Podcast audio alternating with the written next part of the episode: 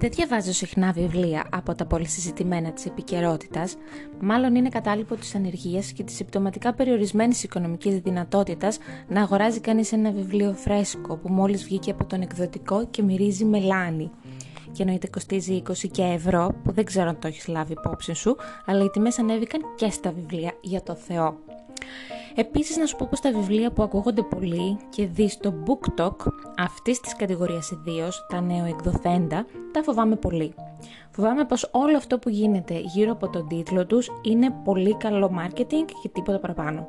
Αυτή ήταν και η βασική μου εντύπωση για το τόσο διάσημο βιβλίο της Hoover μέχρι τη μέση και λίγο παραπάνω. Είσαι η Λίλη, μια εντελώς απλή και συνηθισμένη κοπέλα. Δεν το λέω με την κακή έννοια, το λέω ως γεγονός με κόκκινα μαλλιά. Οι κοκκινομάλιστα βιβλία είναι περισσότερες από όσες υπάρχουν συνολικά πάνω σε αυτόν τον πλανήτη. Και ένα βράδυ γνωρίζεις τον Ράιλ, έναν πολύ ικανό νευροχειρούργο που μιλάει πολύ τολμηρά, μάλλον λόγω της ιδιότητάς του ως γιατρός, δεν κάνει σχέσεις, μόνο σεξ, φυσικά, γιατί κάθε εγωιτευτικός νεαρός γιατρός που σέβεται τον εαυτό του έχει ακριβώς αυτό το προφίλ. Υπάρχει μια κάποια έλξη μεταξύ σας, η οποία μετά από διαβολικές συμπτώσεις, όμως τέρμα, τέρμα διαβολικές, κάπως σας φέρνει κοντά. Ξεκάθαρα Αμερικανιά ιστορία. Εδώ στην Ελλάδα κάνουμε matchy matchy και στα επαγγέλματα. Ένας δικηγόρος δεν κάνει εύκολα σχέση με μια κομμώτρια. Στο Αμέρικα φαίνεται πως δεν έχουν τέτοια κολλήματα και μπράβο τους αν όντως ισχύει. Η απαισιόδοξη πλευρά μου αμφιβάλλει πολύ. Παράλληλα με το σήμερα και την αρχή της σχέσης της Λίλη που αφηγείται πρωτοπρόσωπα την ιστορία, πάμε κάπου κάπου πίσω στο παρελθόν όπου γνωρίζουμε τον Άτλας, τον μεγάλο εφηβικό της έρωτα που ήταν άστεγος και σε γενικές γραμμές ήταν ένας ταχτοπούτος. Κάτω από τις τρώσεις της βρωμιάς είχε δύο υπέροχα γαλανά μάτια και ήταν άψογος σε συμπεριφορά φυσικά ως σαν μικρός πρίγκιπας. Η Λίλη αφηγείται την ιστορία τους σε γράμματα που έγραφε στην Ellen DeGeneres. Αν είχε γραφτεί 20 χρόνια πριν, θα τα έγραφε στην όπρα. Για να μην ξεχνάμε πως η ιστορία είναι έτοιμη να γίνει μια χολιγουντιανή ταινία ή η σειρά που είναι πιο μεγάλη τάση. Περίπου μέχρι τη μέση του βιβλίου και λίγο παραπάνω για να κρυβολογώ, ήμουν τόσο πικρόχολη όσο είμαι ως τώρα. Είχα βιαστεί να βγάλω το συμπέρασμα πως το βιβλίο αυτό είναι ένα κακό βιβλίο με πολύ καλό marketing. Απλά μια ερωτική ιστορία, πως απλά δεν μου αρέσουν και να μην ξαναδιαβάσω ever ερωτικές ιστορίες, γιατί δεν είναι για μένα ξεκάθαρα. Όσο το συνέχισα από περιέργεια. Από ένα σημείο και μετά, το βιβλίο με αποζημίωσε γι' αυτό, καθώς πλέον έφυγε από την πολύ μεγάλη εισαγωγή και γνωριμία με τους χαρακτήρες και μπήκε στο ψητό. Και το ψητό ήταν καλό. Το βιβλίο διαπραγματεύεται την ενδοοικογενειακή βία μέσα από τα μάτια του θύματος. Ενδοοικογενειακή βία σε περισσότερες από μία περιπτώσεις, άκρος ρεαλιστικά. Η Χούβερ αποφάσισε να το γράψει για να γίνει η φωνή όλων εκείνων των γυναικών που δέχονται βία από τον σύντροφό τους, με τον οποίο πολλές φορές είναι ερωτευμένες, για να μας δείξει πώς χάνονται τα όρια μία φορά και έπειτα κάθε φορά όλο και περισσότερο, για να μας δώσει να καταλάβουμε τι ακριβώς συμβαίνει πίσω από τις κλειστές πόρτες και να μας δείξει πώς μπορεί κανείς να χειριστεί μια τέτοια κατάσταση. Το μυστικό της δεν σου το αποκαλύπτω εδώ.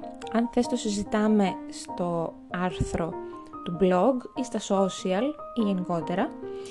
Ε, γιατί θέλω να σεβαστώ την επιθυμία της να μην το μάθει ο αναγνώστης πρώτου διαβάσει το βιβλίο της. Στο κομμάτι της ενδοοικογενειακής βίας βρίσκω εξαιρετικό μάθημα την πρώτη σεζόν της σειράς Big Little Lies, που είναι και βιβλίο επίσης, το τελειώνει με εμάς είναι και αυτό ένα καλό μαθηματάκι. Δεν θα έλεγα πως η γραφή της Hoover με ξετρέλανε, ήταν απλή και εύκολη σαν να παρακολουθούσα μια ταινία, που ετοιμάζεται μάλιστα εμπλέκεται με κάποιον τρόπο ο Ραφαέλ από τη Jane the Virgin. Υπήρχαν πολλές στιγμές που με κρατούσε καλά το βιβλίο και δεν μπορούσα να το αφήσω, που το διάβαζα στο δρόμο, που της φώναζα να τρέξει, που σχολίαζα τις σκέψεις της μέσα στα νεύρα. Τους βασικούς ήρωες δεν μπορώ να σου πω ότι τους συμπάθησα τόσο. Η Λίλη με εκνεύριζε από την πρώτη στιγμή. Ο Ράιλ ποτέ δεν με εντυπωσίασε, ο Άτλας ήταν υπερβολικά καλός, η Ελίζα ήταν θεά και πολύ ψηλά έχω και τη μαμά της Λίλη, αν και δεν παίζει πολύ στο βιβλίο. Σίγουρα δεν ήταν page turner για μένα, ωστόσο του δίνω 4 αστεράκια στο Goodreads γιατί ήταν τελικά σχετικά καλό βιβλίο με καλό marketing. Δεν ξέρω αν θα διαβάσω με τόσο ενθουσιασμό κάθε τι που έχει γράψει η Hoover, δεν ερωτεύτηκα τόσο τη γραφή της, πάντως διαβάζεται άνετα στα αγγλικά. Αναμένω την ταινία που πιστεύω πως αν γίνει σωστά, ίσως να είναι καλύτερη και από το βιβλίο. Ποια είμαι τέλος πάντων που τα λέω αυτά σήμερα στα 34 μου χρόνια. Φυσικά μετά την τεράστια επιτυχία αυτού του βιβλίου και την χουβερομανία που έχει πιάσει τον αναγνωστικό κόσμο, ιδίως στο BookTok και το Bookstagram, η συγγραφέα κινήθηκε έξυπνα και έγραψε το βιβλίο It Starts With Us, που αφορά τον αγαπημένο στους φαν Atlas και την ιστορία υπομένη από τη δική του οπτική. Εμένα αυτά δεν μου αρέσουν και δεν τα βρίσκω τόσο τίμια. Θα μου πεις γιατί όχι και εσύ θα έκανες μια επένδυση αν ήταν σίγουρη η επιτυχία της, σου απέφερε πλούσιους καρπούς. Άλλωστε δεν είναι περίπτωση ένα βιβλιοθαύμα και τέλος, αφού έχει βγάλει και άλλα βιβλία και σταματημό δεν έχει. Ωστόσο δεν με βλέπω να το διαβάζω, όσο και αν συμπάθησα τον Άτλας, θα περιμένω απλά την ταινία. Το βιβλίο κυκλοφορεί από τους εκδόσεις Διόπτρα, έχει 408 σελίδες και η περίληψή του από το οπισθόφυλλο είναι η εξής. Κάποιες φορές αυτός που σε αγαπάει περισσότερο είναι και αυτός που σε πληγώνει περισσότερο. Η ζωή δεν ήταν εύκολη για τη Λίλη, όμως αυτό δεν την εμπόδισε να δουλέψει σκληρά για να εκπληρώσει όλα όσα ονειρευόταν. Αφού έφυγε από τη μικρή πόλη του Μέιν, σπούδασε, μετακόμισε στη Βοστόνη και άνοιξε τη δική της επιχείρηση. Έτσι, όταν γνωρίζει τον γοητευτικό νευροχειρουργό Ράιλ Κινκέιτ, ξαφνικά η ζωή της φαντάζει πολύ όμορφη για να είναι αληθινή.